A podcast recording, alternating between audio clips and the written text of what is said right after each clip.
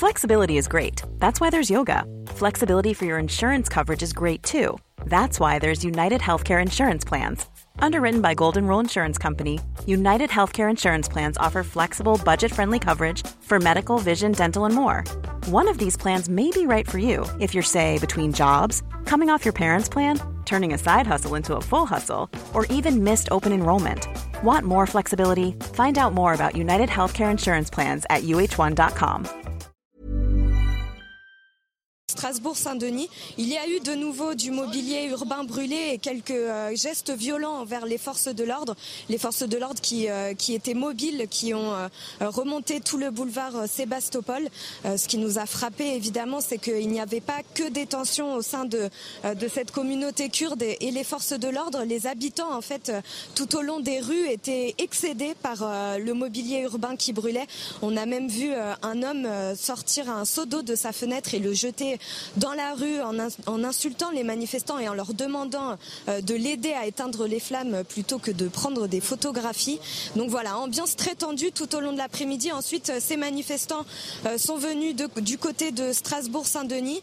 Ça s'est calmé ensuite en début de, soirée. On a vu aussi une, vous l'avez, on était en direct tout à l'heure avec elle, une manifestante d'origine kurde qui était très en colère, comme beaucoup ici. Pour autant, ils ne cautionnent pas pour la plupart d'entre eux les violences qui ont eu lieu tout au long de l'après-midi. Ils revendiquent une manifestation euh, pacifique, mais la colère est grande après euh, justement cette fusillade qui a eu lieu un peu avant euh, midi ce matin rue Anguin et qui a fait, je le rappelle, trois morts. Merci beaucoup Valentine Leboeuf avec Nicolas Vinclair. Ça se dispute consacrée à cette situation dramatique et inédite en, en France, en plein cœur de Paris. Manifestation violente et heure cet après-midi à l'endroit même où la fusillade qui a fait euh, trois morts et trois blessés plutôt ce vendredi rue d'Anguin dans le 10e arrondissement de, de Paris. On est avec Eugénie Bastier. Bonsoir Eugénie. Je rappelle que vous êtes journaliste au Figaro et Julien Drey. Cher Julien, merci d'être euh, avec nous. Euh, on va essayer de comprendre ce qui est en train de se passer euh, dans les rues de la capitale. Pendant plus de deux heures, il y a eu des, de véritables tensions, des heurts, quasiment des émeutes entre euh, une partie de cette communauté kurde et euh, les forces de l'ordre qui ont tenté de repousser ces actions violentes. Euh, vous voyez ces images, euh, donc c'était en, milieu d'après-midi, aux alentours de, de 16h30, où tout a basculé. Euh, alors que le, ministre de l'Intérieur s'était rendu sur place, il tenait une conférence de presse où euh, il annonçait les premiers éléments de l'enquête. Et quelques secondes après son départ, vous avez donc ces, euh, ces mouvements extrêmement violents. Les images que vous avez sont en direct. On voit toujours un cordon de sécurité très important et on y rejoindra bien sûr euh, Valentine Leboeuf si euh, il se passe de nouvelles choses. Quel regard vous portez sur ce qui s'est passé cet après-midi, Eugénie Bastier? Évidemment, ce, drame est, épouvantable. Il faudra évidemment attendre pour en savoir plus sur les motivations concrètes de, de- de l'auteur et est-ce qu'il a des liens ou pas avec des groupuscules, notamment des groupuscules euh, d'extrême droite. Euh, pour le moment, il n'y a pas de, de- il n'y a pas de lien établi. Euh, c'est vrai que ce qui me frappe, c'est la, c'est, c'est- c'est ce contraste, euh, enfin la, la réaction en fait euh, de ce du, du quartier et ces, ces émeutes. On n'a pas l'habitude de voir ce genre de réaction, ce, ce genre de réaction lorsqu'il y a des drames euh, comme ça en, en- France. Et j'avais l'impression qu'il reprochait finalement à l'État son inaction, puisque effectivement la personne euh, suspecte de, de ce crime avait été relâchée alors qu'elle avait euh, été euh, cou- coupable de deux tentatives d'assassinat. Euh, mais euh, je, je n'ai pas le sentiment que, par exemple, lorsqu'un OQTF euh, euh, commet un drame en France, il y a les mêmes réactions de violence, de s'en prendre frontalement aux, aux for- aux forces de l'ordre. Donc c'est vrai que ça me frappe. On n'est pas du tout dans un recueillement euh, bougies, euh, fleurs. On est vraiment dans une espèce d'attaque frontale euh, du, de, de, de l'État. Et le, votre bandeau est assez, assez, assez clair là- là-dessus. Là, un air de guerre civile. C'est vrai que on avait le sentiment que dans les rues de Paris aujourd'hui, il y avait une espèce de, de, de prémisse, en tout cas, de, de- de guerre. Euh, Julien Drey, est-ce que vous, vous partagez, je disais tout à l'heure, euh, c'est une situation qui est évidemment dramatique, mais inédite de par sa violence. C'est-à-dire que dès lors qu'il y a euh, ce drame, et je rappelle le, bilan extrêmement lourd, trois morts, euh, trois blessés, une personne qui lutte pour la vie et deux autres euh, grièvement blessés, mais quelques heures après, vous avez cette communauté kurde eh bien, qui va avoir une action extrêmement violente en, en s'en prenant aux forces de l'ordre. On est dans un quartier où il y a beaucoup de commerçants Vous avez raison. et de, membres de la communauté kurde qui sont installés et qui vivent dans ce quartier-là depuis plusieurs années, plutôt paisiblement, même s'ils savent qu'ils sont très observés par euh, les services euh, de renseignement euh, turcs et les associations d'extrême droite turques qui sont en France. Voilà, donc il y a une colère qui s'exprimait avec effectivement dans cette colère des débordements qui sont liés à, à, à d'abord la première chose, c'est-à-dire il y a eu une attaque contre le centre kurde. Les victimes sont des Kurdes. On parle de périple meurtrier parce qu'il a agi dans cette rue au 7 au 13. À ce stade-là, oui. la directrice du centre kurde fait partie des victimes. Ce sont vos informations. On prend énormément de précautions. Je, savez, oui, hein. mais, mais, il y a des fois où on prend des précautions. Euh, moi, je, crois que. Selon vos informations. Mes informations, mais vous savez, concernant la communauté kurde, moi, je suis pas. Euh, je viens pas simplement une fois de temps en temps verser quelques larmes pour eux. Je me bats avec eux et je me bats à leur côté mhm. depuis maintenant plusieurs années et dans des situations très difficiles. Voilà. Et c'est un peuple que j'adore. Voilà. Euh, donc il y a, une forme d'exaspération et il faut comprendre que cette exaspération, elle est liée aussi à ce qui est en train de se passer en Syrie. Mhm. Parce qu'en Syrie, le sentiment qu'ont les Kurdes aujourd'hui, c'est qu'on est en train de les abandonner. Et qu'on est en train de les abandonner après qu'ils aient fait tout le sale boulot. Alors que par ailleurs, ils continuent à garder des centaines de combattants djihadistes dans des prisons, euh, avec la difficulté, parce que ces centres de détention sont la cible euh, de, ce qui reste de Daesh. Et que les choses soient claires, Daesh aujourd'hui n'existe que parce que M. Erdogan le veut bien. Et M. Erdogan continue encore à massacrer les Kurdes en Syrie, à la frontière, et il s'apprêterait, il cherche d'ailleurs à envahir le Kurdistan et à s'attaquer à une ville que la France a aidé à sauver, la ville de Kobané en 2014. Donc, je ne dis pas que je justifie ces violences, et au mm. contraire, loin de là, et, tout ce qui s'est passé. Je dis simplement qu'il faut comprendre la situation dans laquelle se trouve ce peuple martyr, parce que c'est un peuple martyr depuis des années et des années et des années.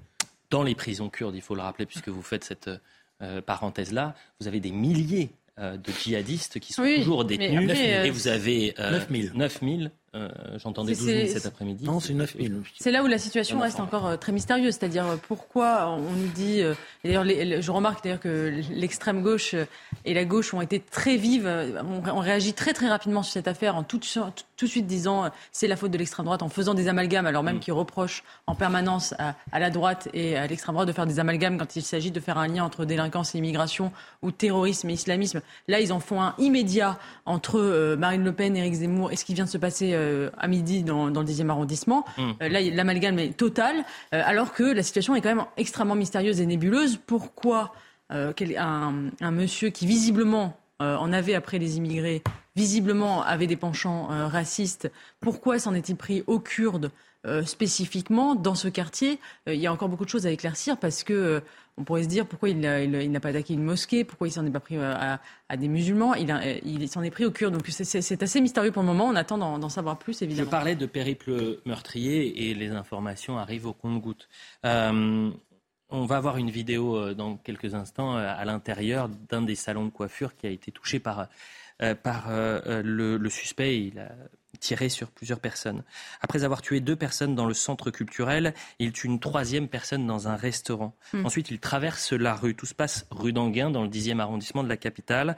Euh, il va traverser euh, la rue et va donc dans ce salon de, coiffure. Il rentre, tire et finira par être arrêté dans ce salon. Euh, vous allez le voir pénétrer dans ce, dans ce salon. Sur les images, c'est l'homme qui est en rouge et qui va rentrer. Et il paraît, vous allez voir, un peu chancelant. Euh, mais cette image est terrifiante. On, parle d'un homme de 69 ans.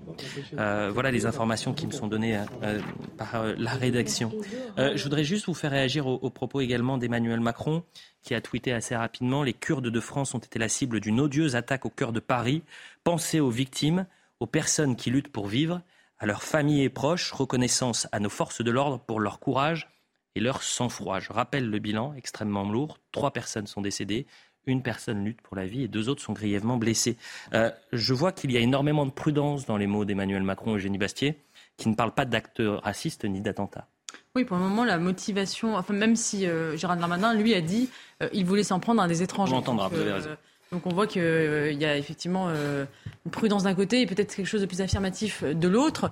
mais c'est vrai que pour le moment, le, enfin, effectivement, d'après le Figaro, qui a envoyé deux journalistes sur place qui ont entendu un témoin qui a appelé les pompiers. L'homme aurait crié Je suis raciste, je déteste les étrangers avant de, avant de tirer.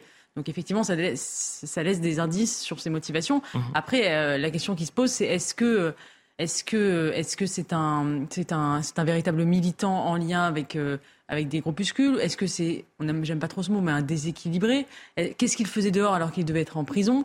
On va se poser ces questions justement. On va tout au long parce qu'on va essayer de chapitrer euh, c'est pas facile, on, euh, mais on va essayer de se poser vraiment ces questions. Qu'est-ce qu'il faisait dehors euh, Est-ce qu'il était affilié? Moi, par exemple, sur votre question, est-ce qu'il était affilié à un, groupe d'extrême droite ou, d'une idéologie extrémiste? La procureure a communiqué il y a quelques instants. Je vous lis une partie du communiqué. Rien ne permet à ce stade d'accréditer une quelconque affiliation de mmh. cet homme à un mouvement idéologique extrémiste. Ah. Autre déclaration, celle de François Pupponi. Moi, je veux qu'on revienne aussi sur ce qu'il s'est passé cet après-midi et, je le répète, inédit, assez choquant euh, à l'intérieur, euh, vraiment en plein cœur de la capitale. Écoutez, François Pupponi, il était euh, dans Punchline il y a quelques instants, et, lui, dès 15 heures, il a finalement émis une certaine alerte en disant ça va mal se passer. Je connais la communauté kurde, ils sont très en colère, ça va mal se passer sur, sur notre sol.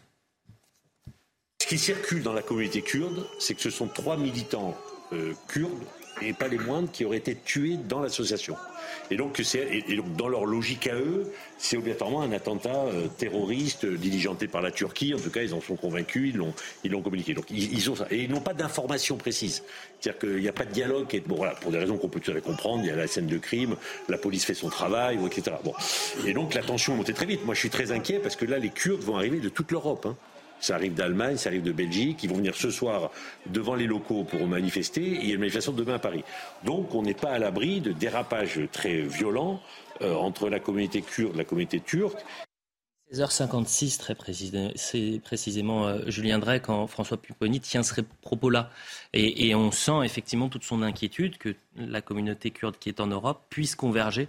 Euh, mais la, communauté, elle converge parce que demain, il y aura une manifestation. Il devait y avoir une grande manifestation, une manifestation européenne qui était en mémoire aux trois militants kurdes qui ont été assassinés, dont on connaît les assassins, dont on sait où ils sont. Mais pour l'instant, on fait comme si de rien n'était parce qu'ils sont chez M. Erdogan. Hmm. Hmm. Voilà la vérité. Hmm. La vérité, c'est que vous avez une population kurde qui a l'impression, et c'est le sentiment, euh, pour être honnête, je partage leur sentiment, que face à M. Erdogan, on se couche tout le temps. Voilà. Et c'est pas parce qu'il a fait trois risettes au peuple ukrainien que pour autant s'efface la réalité de ce pouvoir, qui fait ses propres attentats pour mettre en prison les militants politiques, qui a fomenté son propre coup d'État pour interdire toutes les libertés. Tout ça passe sous silence. Pourquoi? Parce qu'il y a les bases de l'OTAN pour les Américains et parce que c'est un élément régulateur qui travaille d'ailleurs avec tous les régimes terroristes du coin. Voilà. Donc vous avez une population kurde qui dit la chose suivante à juste titre vous nous avez demandé, on a été en première ligne, on a sacrifié des milliers de, combattantes et de combattants. Et M.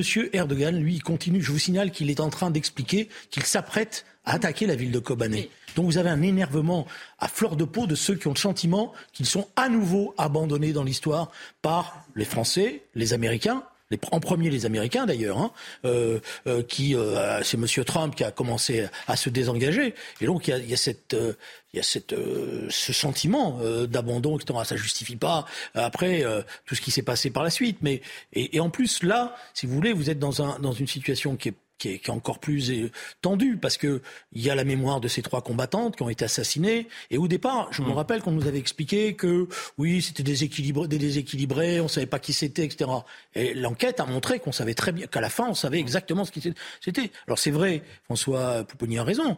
la, direction des, des organisations kurdes l'a dit très rapidement. Elle pense que cet individu est vraisemblablement pas arrivé là par hasard.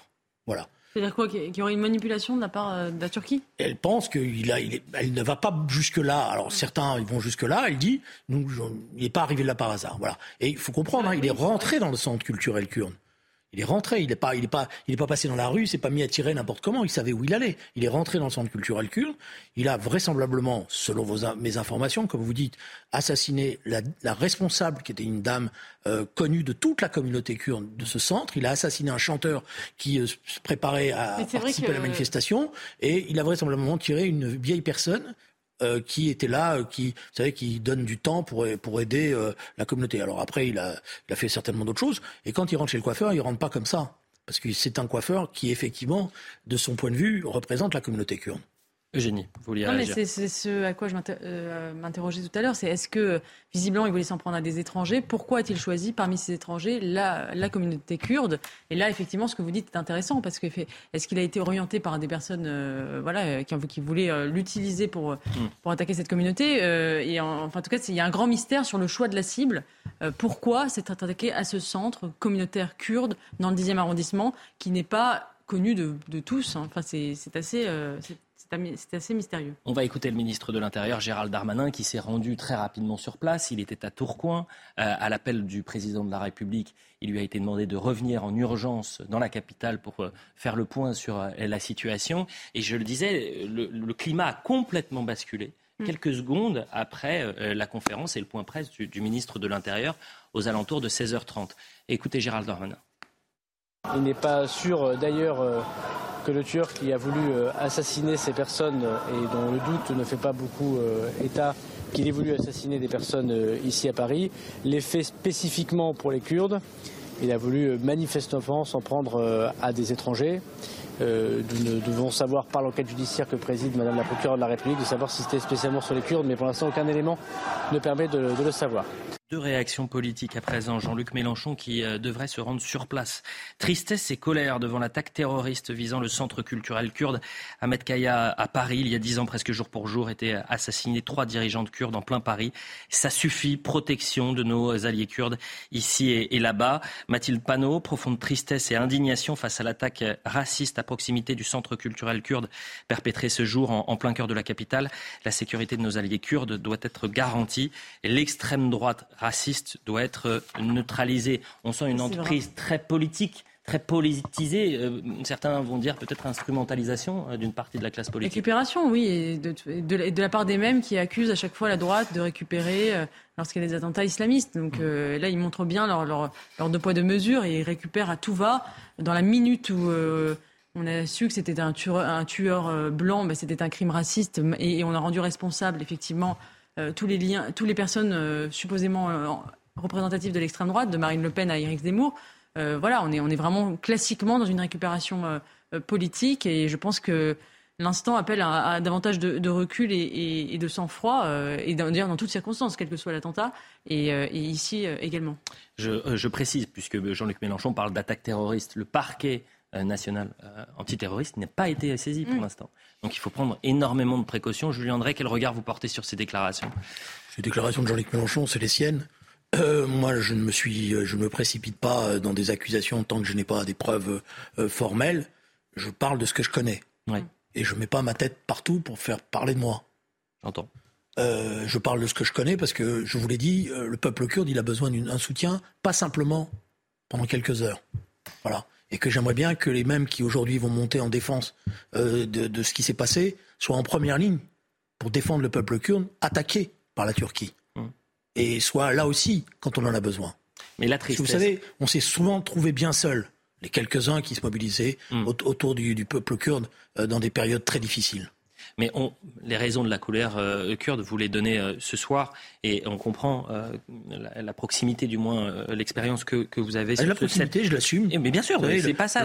L'ambassadeur turc passait son temps à téléphoner au président François Hollande à l'époque pour me dénoncer comme étant l'agitateur qui protégeait les Kurdes, etc. Et tout. Donc je l'assume. Hein. Mais et, c'est pas le peuple turc que je me cause. Hein. C'est pas un, crime, bien au contraire. En revanche, peut-être on a du mal à comprendre nous, communs des mortels, et, et peut-être loin de cette cette situation pourquoi euh, cet après-midi, ce sont les, policiers qui ont été visés euh, pourquoi il y a eu cette violence-là Pourquoi vous avez six blessés du côté des forces de l'ordre On va regarder euh, comment les choses se sont emballées, comment ah, la colère a pu être instrumentalisée par des par des hmm. excités.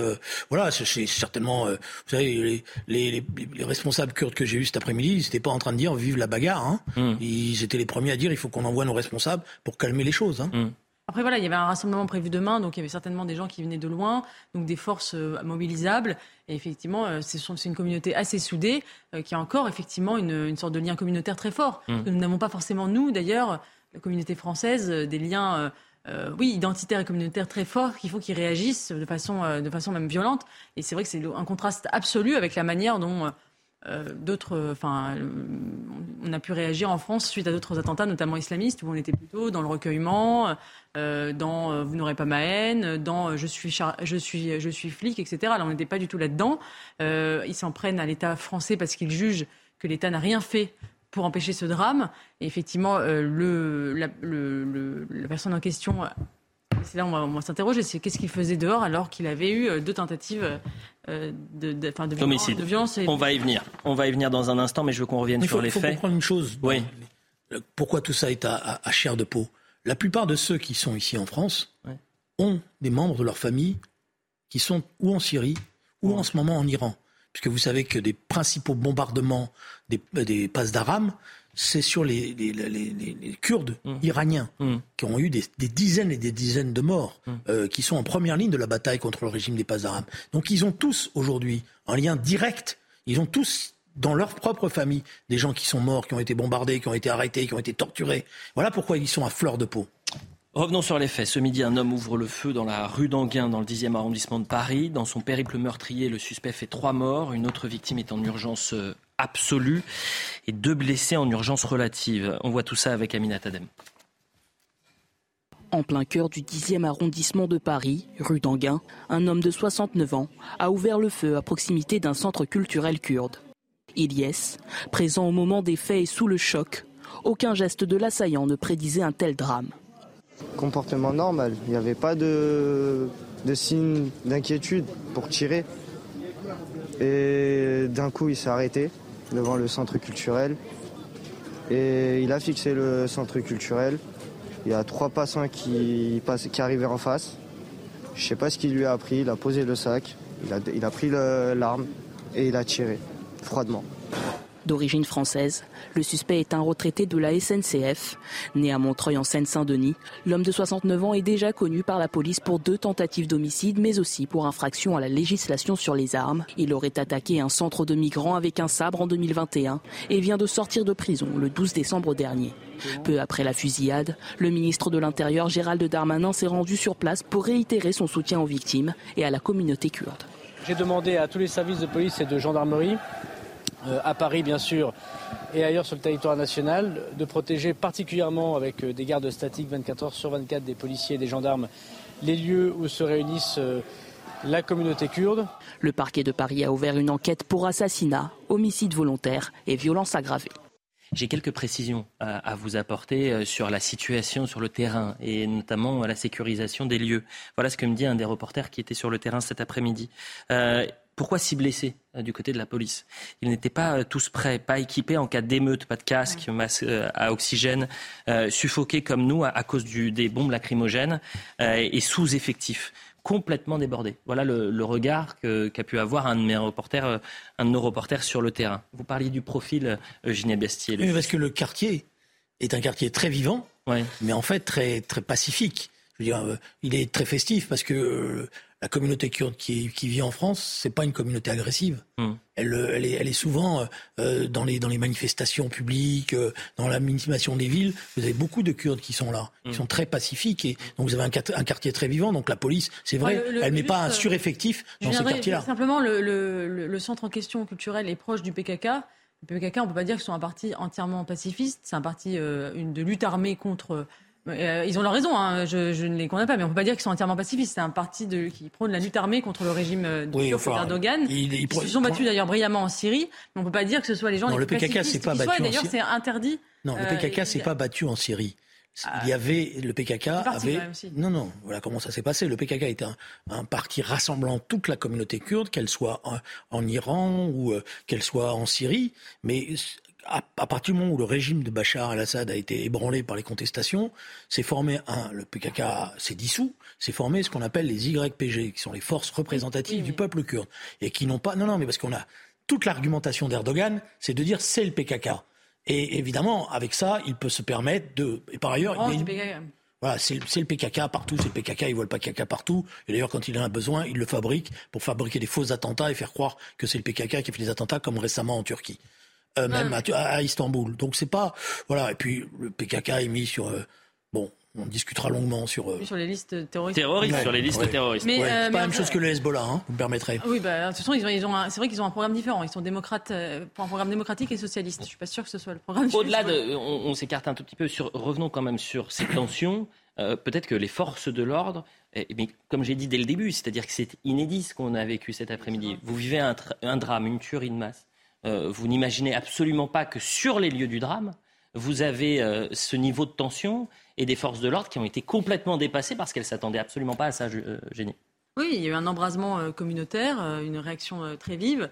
et c'est vrai que. Vous parlez d'embrasement communautaire. Vous pensez qu'aujourd'hui, il faut qu'on, en quelque sorte, on, prévienne ces embrasements qui peuvent revenir, quels, que soient, que les drames ah, On sait très bien que quand il y a un drame dans, un lieu où il y a une communauté très forte, très soudée, très identitaire, il y a souvent euh, des réactions euh, de descente dans la rue, des réactions violentes. On brûle on, s'attaque au, mobilier urbain, on attaque parfois la police. C'est le cas dans, les cités quand il, y a, quand, il y a, quand il y a un drame avec la police et qu'un, quelqu'un, quelqu'un décède des suites d'une, par exemple, d'une poursuite policière. Et on, le voit bien. Et donc, euh, effectivement, sauf que là, c'est en plein cœur de Paris.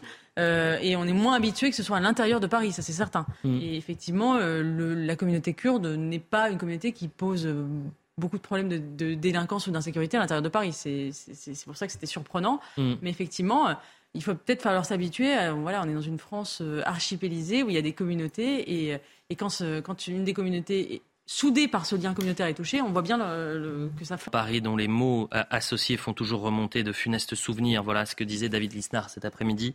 Et cette question, comment un tel récidiviste de tentative d'homicide raciste a-t-il pu être remis en liberté dans l'attente de son procès, entre guillemets? Julien Drey, ça vous met en colère aujourd'hui?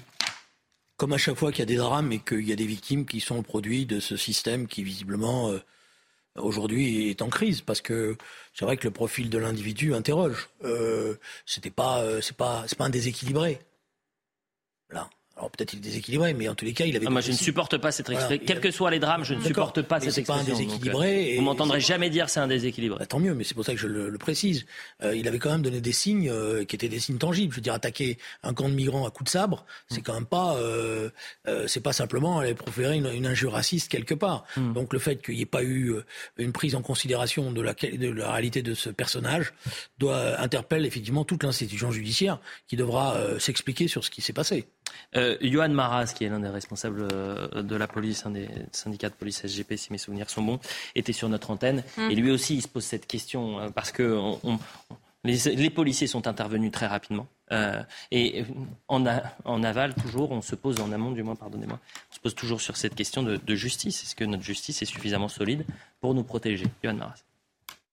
Les policiers étaient à proximité parce que euh, on peut saluer leur, leur réactivité et euh, ils étaient pas très loin. Maintenant, euh, on peut pas malheureusement mettre un policier dans chaque rue à Paris et cette rue, effectivement, posait pas plus de, de, soucis que ça. Vous le disiez, c'est une rue qui est qui est commerçante, qui est relativement calme dans le 10e arrondissement.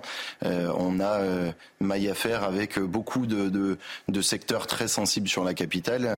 On sent également hein, euh, presque le dépit des forces de l'ordre, Eugénie Bastier. Non, mais ce qui est sûr, c'est que moi, je ne fais pas du tout partie des personnes qui nient euh, la possibilité d'attaques violentes de la part des, de suprémacistes ou de racistes ou d'extrême droite, parce que je pense que ça finira par arriver dans notre pays, et c'est peut-être arrivé aujourd'hui, euh, parce que effectivement, euh, il y a une montée de la tension et de la violence dans notre société, une impuissance de l'État à régler euh, des problèmes, et la violence monte. Et d'ailleurs, ça m'a fait penser ce qui s'est passé aujourd'hui à ce que Michel Houellebecq avait dit il y a quelques semaines dans, sa, son interview avec Michel Onfray, où on l'interrogeait sur la guerre civile en France, et il disait, vous verrez, il y aura des fusillades. Euh, il y a toujours un côté un peu prophétique. Il y aura des fusillades dans la rue des, euh, de, la part de gens d'extrême droite qui ont attaqué. lui parlait des mosquées, mais bon, il y avait un côté, effectivement, on, va, on rentre dans un monde, je pense, et dans une France de plus en plus violente où de ce genre d'affrontement, de, de, de d'attaques sporadiques va pouvoir se, va se multiplier et l'État est tout à fait impuissant à répondre au phénomène. Alors c'est un peu dur de dire impuissant puisque depuis 2017, et ce sont les chiffres qui ont été rappelés par le ministre de l'Intérieur, vous avez neuf attentats de la mouvance euh, extrême droite ou ultra droite euh, qui ont été euh, déjoués.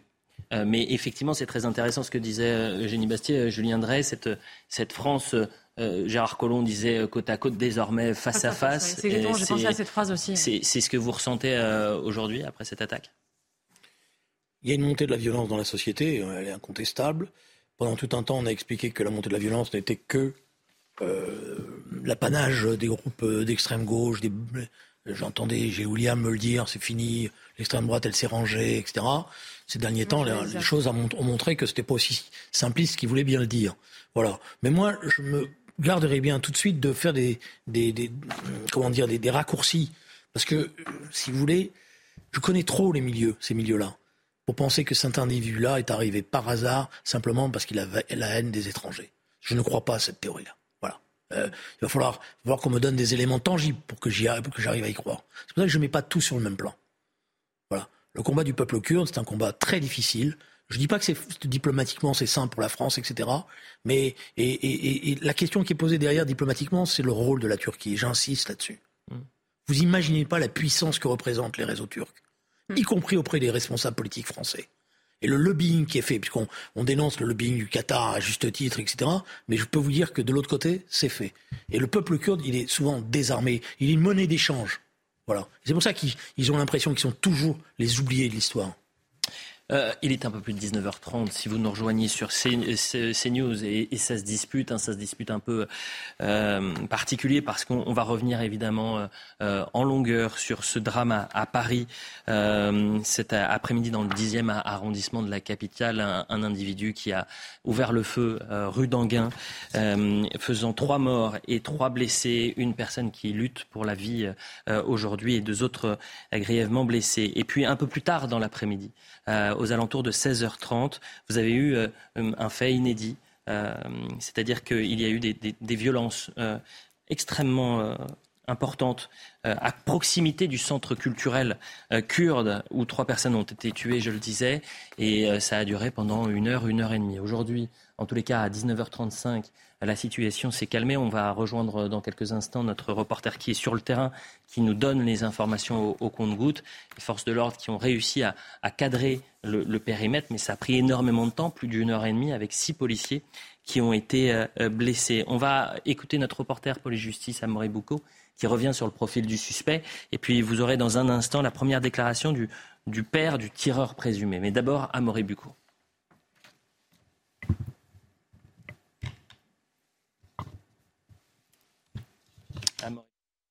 Effectivement, 69 ans, euh, né en 1953 à Montreuil, de nationalité française. Cet homme, euh, il était déjà connu euh, de la police et de la justice de la justice pour deux affaires, une en 2016 et puis la récente qui a eu lieu en, le 8 décembre 2021. Ce jour-là, eh bien, ce principal suspect, hein, il s'appelle William M. Il s'est rendu euh, dans un camp euh, de migrants à Bercy, euh, dans le parc de Bercy à Paris, et il s'y est rendu avec un sabre et il s'en est pris à des tentes de migrants. Il a également proféré des propos xénophobes.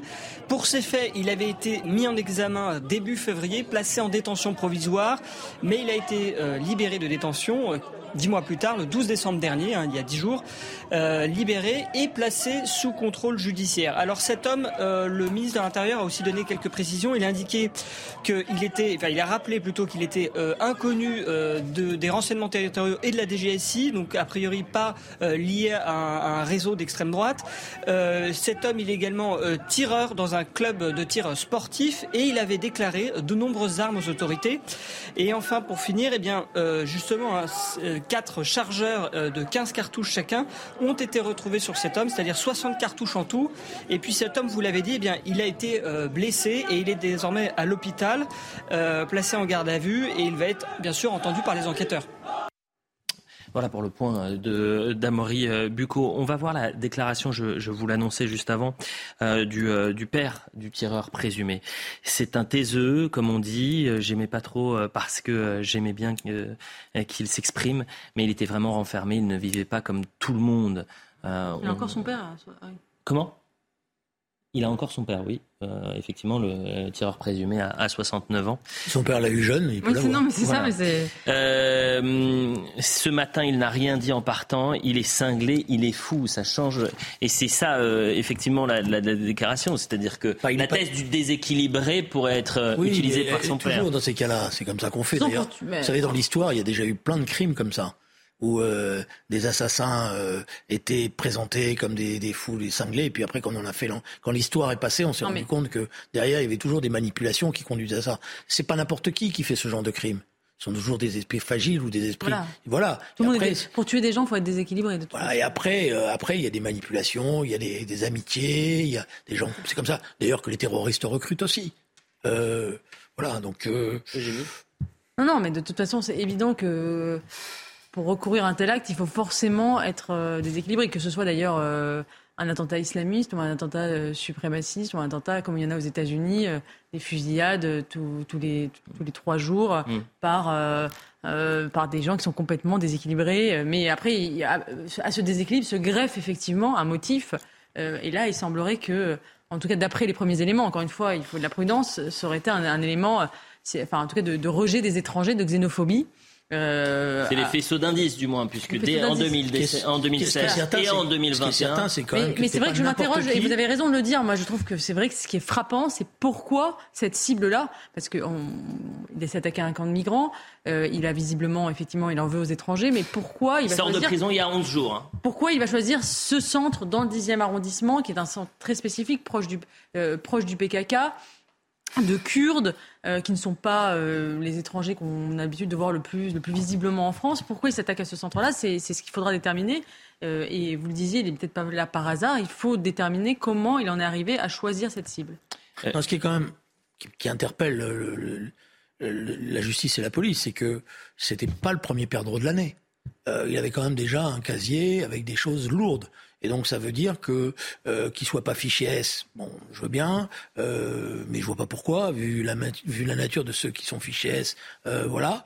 Il euh, n'y a pas eu de bon, c'est très étonnant ce qui s'est passé. Par ailleurs, il faudra regarder ce qui s'est passé aussi dans l'institution pénitentiaire. Parce mais j'ai du mal à comprendre, Julien. C'était la question que je voulais vous poser. Des rencontres euh, dans l'institution pénitentiaire qui sont pas forcément très très bonnes. Mais Julien, c'est la question que je voulais vous poser. Euh, on a du mal à comprendre aujourd'hui comment une personne qui est connu pour deux tentatives d'homicide dans un temps aussi réduit entre 2016 et 2021. Comment cette personne-là peut être placée sous contrôle judiciaire? Comment on peut laisser dehors une personne aussi dangereuse? Après, ça, c'est, euh, je pense que les juristes qui étaient avant moi vous ont, expliqué les choses, euh, ont expliqué à la téléspectatrice et téléspectateurs. Après, c'est, euh, il y a une condamnation, il a fait sa peine, euh, il est au bout de sa peine, on le libère, il a un entretien normalement psychologique. S'il a déjoué, il a su dans l'entretien psychologique montrer que il avait, il s'était repris en main, s'il a fait amende honorable, on sait rien. Voilà. Après, malheureusement, normalement, il aurait dû y avoir un suivi, mais même s'il y avait eu un suivi, ça aurait peut-être pas empêché la chose. Hein. On prend toujours. Ceci dit, il est lourdement armé, c'est ça qui est étonnant. Je veux dire, il sort de prison et il arrive encore. Il a pas, c'est pas euh, trois cartouches qu'il a ramassées là. Il est mm. lourdement armé. Il est dans un club de tir. Bon, mm. donc il y, a quand même des choses qui sont pour le moins étonnantes. Euh, on va écouter euh, justement la procureure de, de, la République de Paris, Laure Boucaud, qui revient sur le caractère terroriste ou non et sur le mm. profil du suspect. Toute la question, elle est là. Est-ce que c'est un acte terroriste? Pour l'instant, je le rappelle, à 19h40 aujourd'hui, le parquet national antiterroriste ne s'est toujours pas saisi du dossier. La seule chose qu'on sait, c'est que c'est un acte raciste quand même. Exactement. L'intéressé était déjà connu des services judiciaires puisqu'il avait deux antécédents qui seraient euh, des antécédents qui auraient eu lieu sur des faits en Seine-Saint-Denis où il serait passé récemment en jugement, aurait été condamné mais à la suite de la condamnation un appel aurait été interjeté par le parquet et un antécédent euh, lié à des faits qui se seraient passés du côté de Bercy à Paris euh, ça concernerait des gens qui étaient installés euh, dans des tentes et l'intéressé euh, se serait attaqué à ces tentes. quant aux motifs racistes des faits, eh ces motifs vont évidemment faire partie des investigations qui viennent de débuter, encore une fois, avec un très grand déploiement d'effectifs de la part du service de la DRPJ. Je voudrais juste qu'on arrive aussi à, rendre hommage à la, à la compagnie de sécurisation. Euh, c'est cette compagnie qui est intervenue très mm. rapidement, euh, une quinzaine de minutes après le drame, et qui a réussi euh, également à, neutraliser le, suspect. Revenons sur la partie maintenant politique. et vous parliez, Eugénie, tout à l'heure de, récupération politique. Je vais vous citer le, tweet, peut-être, on va découvrir le tweet d'Anne Hidalgo, la maire de, Paris, qui, la communauté kurde, est à travers euh, elle, tous les Parisiens, a été visé par ces assassinats commis par un militant d'extrême droite. Les Kurdes, où qu'ils résident, doivent pouvoir vivre en paix et en sécurité plus que jamais, Paris est à leur côté dans ces heures sombres. Euh, je voudrais vous, vous faire réagir aux, propos également de, euh, de Jean-Luc Mélenchon et Mathilde Panot qu'on a déjà vu, mais pour les téléspectateurs qui nous rejoignent, tristesse et colère devant l'attaque terroriste visant euh, le centre culturel kurde Ahmed Kaya à Paris il y a dix ans, presque jour pour jour, a été assassiné. Trois dirigeants de Kurdes en, en plein Paris, ça suffit. Protection de nos alliés kurdes ici et là-bas. Mathilde Panot est également. Mathilde Panot, donc la députée LFI, profonde tristesse tristesse et indignation face à l'attaque raciste à proximité du centre culturel kurde perpétré ce jour en plein cœur de la capitale. La sécurité de nos alliés turcs doit être garantie. L'extrême droite raciste doit être euh, doit être neutralisée. Je cherchais également Olivier Faure qui a réagi. Il y a un an, il s'en était pris aux migrants. Aujourd'hui, le criminel s'est attaqué aux Kurdes. Ce qui s'est passé à Paris doit réveiller chacun d'entre nous sur le danger que représente l'extrême droite. Donner une légitimité au racisme, c'est armer les identitaires. Voilà la déclaration d'Olivier Faure. Réponse ou réaction avec vous, peut-être euh, Eugénie bah, Moi, ce qui me gêne, c'est que la catégorie d'extrême droite est désormais une catégorie politique qu'on emploie à longueur de journée pour désigner euh, des membres qui sont dans l'hémicycle, dans le Parlement français, et qu'on utilise cette catégorie d'ailleurs à tort et à travers en France tous les jours pour désigner des gens qui sont en politique, qui sont élus euh, démocratiquement, et que maintenant on l'emploie pour désigner effectivement un, un, criminel euh, qui a sans doute des motivations racistes, et eh bien là, on voit bien à quel point cette catégorie est vidée de sa substance. Ça, ne veut plus rien dire. Et encore une fois, je le, répète, ce que je disais en début d'émission, c'est les mêmes qui euh, nous disent qu'il ne faut pas faire d'amalgame quand il s'agit de faire un lien entre immigration et délinquance, entre terrorisme et islamisme, se mettent à faire des amalgames sans limite mmh. euh, sur, ce, sur, ce, sur ce drame. ils n'ont aucune retenue. Ils, font le procès de. de J'ai vu d'autres communiqués qui font le procès euh, de, figures comme Marine Le Pen, comme euh, Éric Zemmour, en disant voilà, c'est leur faute, c'est parce qu'ils ont libéré la parole qu'on en arrive à ce genre de drame, alors qu'aucun lien n'a été établi entre eux et ce criminel. Et Marine Le Pen, d'ailleurs, l'a condamné. Donc euh, voilà, appel à la prudence et je veux dire, l'appel à ne pas faire d'amalgame ne peut pas valoir que ça les arrange. C'est très intéressant ce que vous dites, euh, Julien Drey. C'est vrai que dans ces moments aussi dramatiques, il y avait normalement un temps, une sorte de trêve et une décence politique, que ça soit de droite comme de gauche d'ailleurs, mm. ou euh, pendant quelques heures, le temps de l'enquête ou le temps qu'on comprenne ce qui s'est véritablement passé, eh bien, on, soutient euh, les familles, on appelle au calme. Et là, la bataille politique est déjà engagée quelques heures après le drame. Oui, je suis pas sûr d'ailleurs que la communauté kurde demande cela. Elle demande la justice, elle demande à être protégée.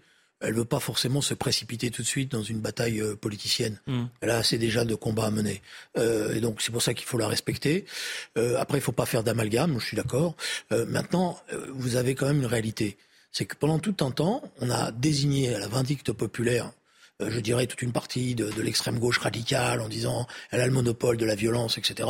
Et on a oublié que à l'extrême droite, dans le, dans la, il y avait aussi euh, une, une, réalité qui existait, qui subsistait, que certains ont peut-être sous-estimé à un moment donné. Et on le voit, je veux dire, euh, le groupe qui a été arrêté euh, à la veille, le jour de la, de la Coupe du Monde, il s'apprêtait pas à aller fêter un anniversaire, hein, euh, s'il avait été jusque-là. Donc il y a ce cours-là. Ça, alors il ne faut pas euh, tirer un trait d'égalité en disant cela, ce n'est que la pointe avancée des autres. Moi, je, pour l'instant, je ne me, permets pas cela. Mais il y a aussi cette réalité-là. Et certains ont voulu faire, mettre la lumière sur, euh, pour revenir à, cette situation, les débordements après France-Maroc, sur ce groupe ultra-droite arrêté, oui. quarantaine ou sept, je crois, ont, finalement comparu euh, la semaine dernière ont mis toute la lumière en disant c'est eux et c'était que euh, le danger. Euh, voilà, moi je pense qu'il faut, il faut voir ce que l'on voit des deux côtés, c'est-à-dire avoir les yeux grands ouverts, qu'il s'agisse effectivement d'énoncer euh, des attaques euh, émanant de, de groupuscules d'extrême droite. Il y en a eu, vous savez, ce joueur de rugby argentin qui s'est fait euh, assassiner au printemps dernier par effectivement un militant mm. d'extrême droite qui a été arrêté plus tard. donc il ne faut pas le nier, je, mais je pense qu'il faut avoir les yeux grands ouverts partout et la même, voilà, la même honnêteté intellectuelle.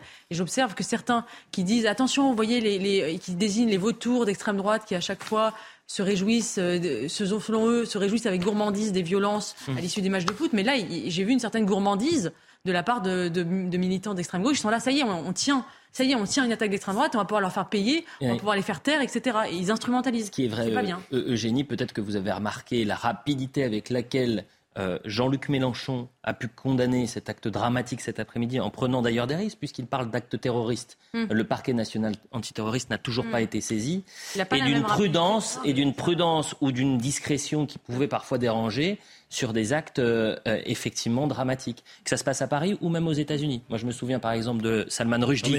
Salman Rushdie, pardonnez-moi. Salman Rushdie, je ne me rappelle pas de, de, de, de cette condamnation aussi rapide euh, de la part de Jean-Luc Mélenchon. Non mais d'accord, mais ce soir le problème c'est pas de faire le procès de Jean-Luc Mélenchon. Ah bah pas du tout. mais je, Jean-Luc Mélenchon a réagi. C'est pas le faire le, le procès de Jean-Luc. Mais il faut pas être naïf non plus. Essayer, essayer tout de suite de voir, etc. Pour l'instant, euh, il faut être avec la communauté kurde. Il faut être avec ceux qui ont subi ce drame. Il faut pointer une réalité qui a été sous-estimée, je le dis, par un certain nombre d'observateurs politiques qui disaient la violence n'est plus que le monopole de l'extrême gauche. La démonstration est faite que c'est pas vrai. Hmm. Bah, euh, effectivement, moi ce que, j'attends, c'est surtout l'enquête, savoir ce qui va se passer, parce qu'on doit être extrêmement prudent. Mais vous avez quand même un acte. Vous avez quand même aujourd'hui, alors c'est pas un militant d'une organisation politique, oui. mais vous avez un acte raciste, droite, euh, avec euh, idéologiquement parlant, dans lequel vous avez des racistes, des groupuscules violents, et qui aujourd'hui se, se préparent à passer à l'acte. C'est une réalité. Je n'y le nie pas. Hmm. mais personne ne doit le nier. je m'excuse. J'ai eu des débats. Vous pouvez retrouver ici sur cette chaîne avec plusieurs interlocuteurs qui me disaient mais tout ça c'est résiduel c'est historique, ça n'existe plus. Je, m'arrête juste, et c'est pour ça que je fais très attention, parce que euh, les faits sont têtus, et, je fais toujours attention à ce qu'on dit à quelques heures après le, drame. Donc je m'arrête sur le communiqué de presse de la procureure de la République, et je l'ai déjà donné tout à l'heure. Euh, rien ne permet à ce stade d'accréditer une quelconque affiliation de cet homme à un mouvement idéologique extrémiste. Euh, l'enquête se poursuit afin de déterminer le déroulement exact des faits, les, les motivations du mis en cause et de recueillir les déclarations des témoins, des victimes blessées et des proches des victimes décédées. Euh, il nous reste vraiment quelques secondes, euh, Eugénie euh, Bastier et Julien Drey, avant la fin de, de, l'émission. J'ai l'impression quand même que ce qui s'est passé n'est pas anodin cet après-midi. Non pas, évidemment, le drame, c'est-à-dire cette tuerie de masse, mais ce qui s'est passé après, euh, c'est-à-dire ces tensions euh, entre la communauté kurde et euh, les forces de l'ordre. Et est-ce qu'on doit les mettre en perspective dans un climat et dans une société aujourd'hui française archipélisée? Oui, tout à fait. Je pense que et c'est un, un, peu un caractère inédit parce qu'on n'avait jamais vu ça après un drame, alors que Dieu sait que la France a subi ces dernières années des drames et des attentats de toutes sortes. C'est la première fois qu'il y a une espèce comme ça de, de d'émeute urbaine suite à suite à un drame, ça montre effectivement euh, une France profondément divisée, une archipélisation, des réactions communautaires à, vive, à vif. Et ça se succède. Enfin, il, ne se passe plus une semaine sans qu'il y ait comme ça, voilà, une, réaction communautaire d'un côté euh, comme de l'autre. Euh, et je crois que ces images-là que l'on voit mmh. vont se multiplier à l'avenir et que nous rentrons dans une France de plus en plus violente, de plus en plus conflictuelle. Euh, au XXIe siècle. Je donne, puisque j'ai donné la déclaration, et on a euh, écouté ou entendu et lu toutes les déclarations des responsables politiques de gauche, euh, celle d'Éric Zemmour, pensée aux victimes lâchement assassinées en plein Paris aujourd'hui par un homme qui n'aurait jamais dû être en liberté, en sauvagement généralisé, règlement de compte entre communautés gitanes et maghrébines à Montpellier, et maintenant assassinat de Kurdes dans la capitale suivi de violences contre les policiers. Voilà le triste bilan d'une semaine en France. Face à l'horreur, la classe politique dans son ensemble a décidé de s'accuser mutuellement. Pourtant, tout faire pour empêcher que la France devienne le Liban en grand euh, devrait être euh, la priorité commune de tous ceux qui aiment leur pays c'est la mienne. Éric Zemmour. Voilà non, mais je pense qu'il faut faire très. Bon, là aussi, on met tout sur le même plan. Il faut faire très attention. Il y a qui représente aujourd'hui euh, les, drames que connaît la société française, les violences, etc. Euh, et euh, deuxièmement, il y a ce qui vient de se passer là. Là, je suis en train de parler avec vous et tout d'un coup, je me souviens que, par exemple, quand il y a eu des militantes de l'ANC qui ont été assassinées, Mm. comme du 6 septembre, dans la, dans la foulée, euh, il y avait eu aussi des tensions très fortes qui étaient liées à cela, euh, de la colère qui était liée par les militants euh, antiracistes qui luttaient contre le régime d'apartheid au regard de ce qui s'était passé. Mm. Donc, faut pas. Je pense que on peut toujours essayer de tirer de tous les côtés, etc.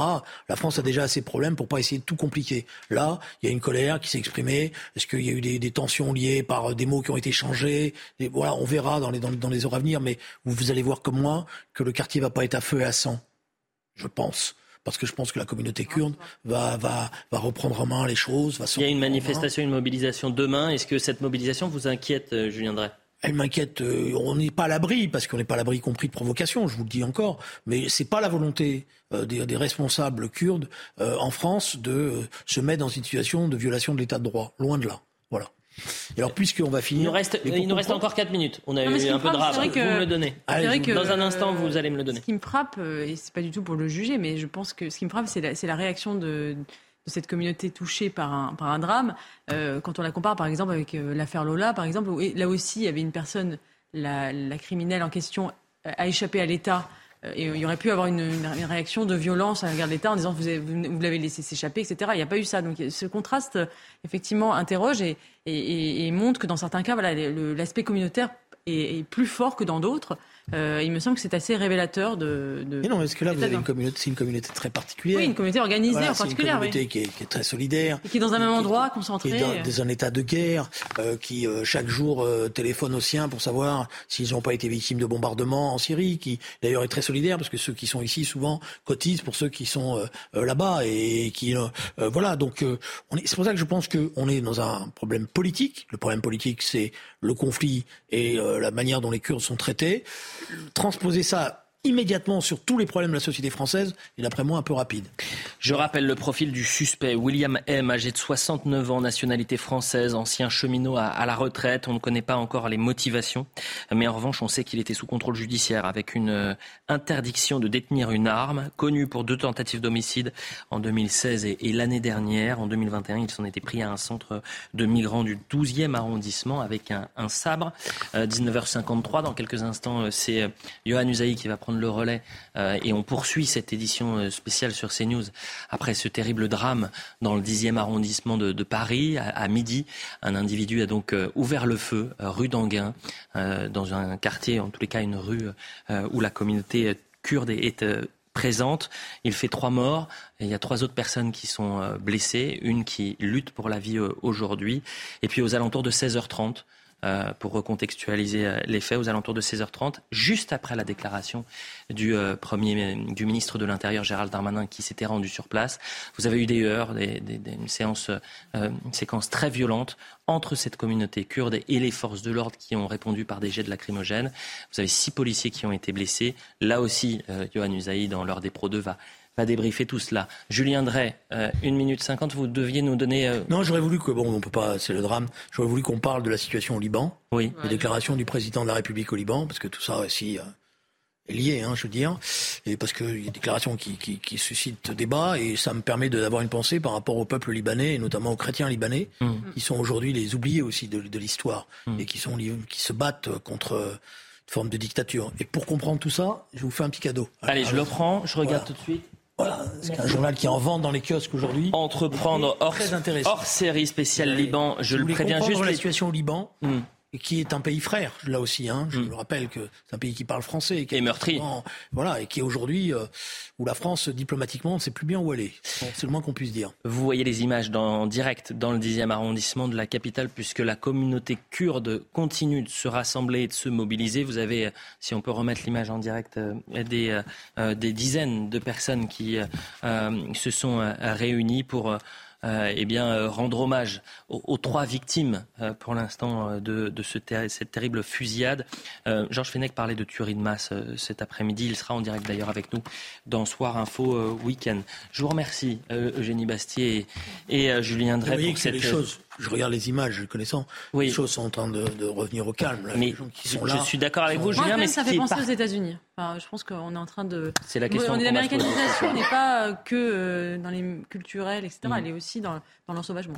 Et eh ben, c'est la question qu'on va se poser euh, ce soir dans Soir Info euh, Week-end, mais également, je pense, dans, dans l'heure des Pro 2 cette société qui est en train de, de société française qui peut-être est en train de, de, changer et de basculer dans quelque chose qu'on n'avait pas vécu euh, mm. auparavant. Merci à tous les deux, merci à toutes les équipes techniques. Euh, l'édition spéciale se poursuit. On va entendre la déclaration de Gérald Darmanin. C'était aux alentours de 16h30. Un bref extrait. Et euh, l'info se poursuit, bien sûr. L'édition spéciale se poursuit sur notre antenne. À tout à l'heure mesdames, Messieurs, à la, demande du président de la, République, euh, je me suis euh, donc rendu sur place euh, à la suite de cette terrible fusillade. Je voudrais d'abord exprimer mes très sincères condoléances et, mon émotion profonde, comme l'a fait la, Première ministre, auprès des, victimes, de leurs familles, de ceux qui luttent encore au moment où je parle pour, pour rester en vie. Et évidemment avoir un mot tout particulier pour les Kurdes de France, pour la communauté kurde qui aujourd'hui connaît de, nombreuses pertes. Nous ne connaissons pas les motivations exactes du tueur qui a été interpellé. Je remercie les services de police, de la préfecture de police, puisque en, moins, de, moins de 15 minutes euh, au premier appel euh, jusqu'à l'intervention euh, qui a permis l'interpellation de, ce tueur, peu de temps se sont donc écoulés. Et remercier aussi les brigades, la brigade de sapeurs-pompiers de Paris pour leur intervention qui sans doute ont, permis de prendre en charge les personnes qui étaient victimes mais qui, ne sont, si j'ose dire, que, blessées au moment où je parle.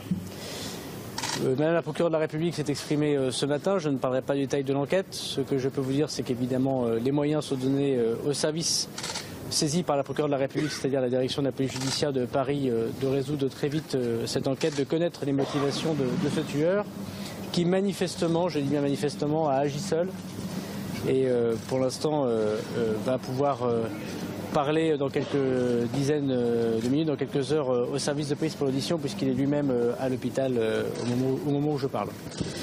Nous avons décidé, bien évidemment, à la demande du président de la République et de la Première ministre, d'abord de pouvoir permettre à ceux qui veulent manifester de le faire dans les meilleures conditions possibles, tant au moment où nous parlons que dans les heures ou les jours qui viennent. Nous n'oublions pas non plus qu'il y a dix ans, un très triste anniversaire des femmes kurdes ont été assassinées et que ce triste anniversaire devait être euh, euh, commémoré par euh, les Kurdes. évidemment, nous permettrons leur sécurité pour ces manifestations, que ce soit aujourd'hui ou dans le début du mois de janvier. Deuxièmement, j'ai demandé à tous les services de police et de gendarmerie à Paris bien sûr et ailleurs sur le territoire national, de protéger particulièrement avec des gardes statiques 24 heures sur 24 des policiers et des gendarmes les lieux où se réunissent la communauté kurde, mais aussi les